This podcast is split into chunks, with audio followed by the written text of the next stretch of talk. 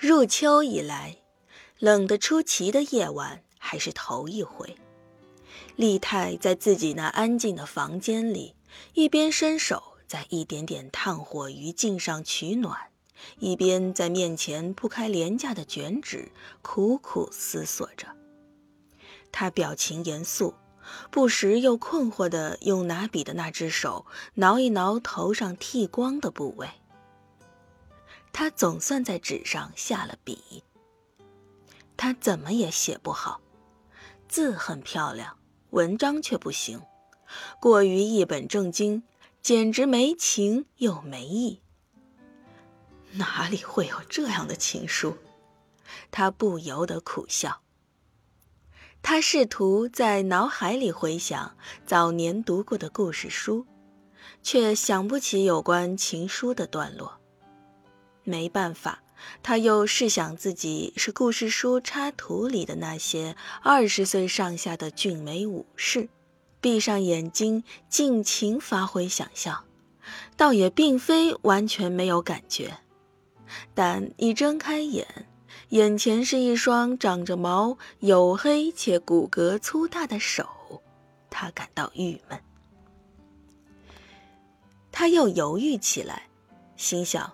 若是小江之外的其他女人，或许还好写一些，干脆直接口头传达算了。但又想那样似乎更难。情书当初真拜托尊次郎就好了。然而推想小江收到情书时的震惊与不快，他的心情又沮丧起来。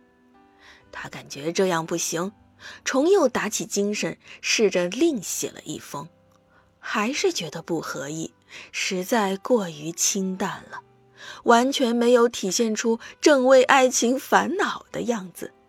他想，这事儿实在难办啊。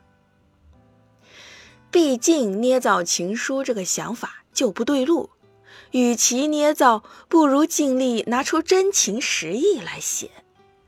这样想着。他试图引诱自己，勉强对小江心生爱意，假装自己正为热恋着小江而烦恼不已，总算多少有了那种心境。趁那感觉还没消散，他急忙动笔书写起来。即便如此，那感觉动辄便有消散之势，让他一筹莫展。然而，试想被一个如自己这般的丑男思念是多么可悲，这同情倒是不假。凭着这份体贴，总算写成了一封有真情实感的情书。他觉得已无法写得更好了。他把信重新读过一遍，仔细卷好后装入信封，郑重其事地放进书桌的抽屉里。然后开始准备就寝。一晨，丽泰比平日更早的去了府邸，尽量不惹人注意，在长廊里手足无措的等待小江出现。不知为何，他有种奇妙的忐忑心情，想要努力平复，却不知该往哪里用力才好。若此刻看见小江，就不能错过机会。必须将信递给他。他这么想着，把紧捏着信的手踹在裙胯的侧缝间等待，能觉出手上的油汗把信弄得湿漉漉的。他感觉小江似乎是个很可怕的人，这让他很困惑，心想这样可不成。他故意让心思集中于自己身为武士即将完成的使命。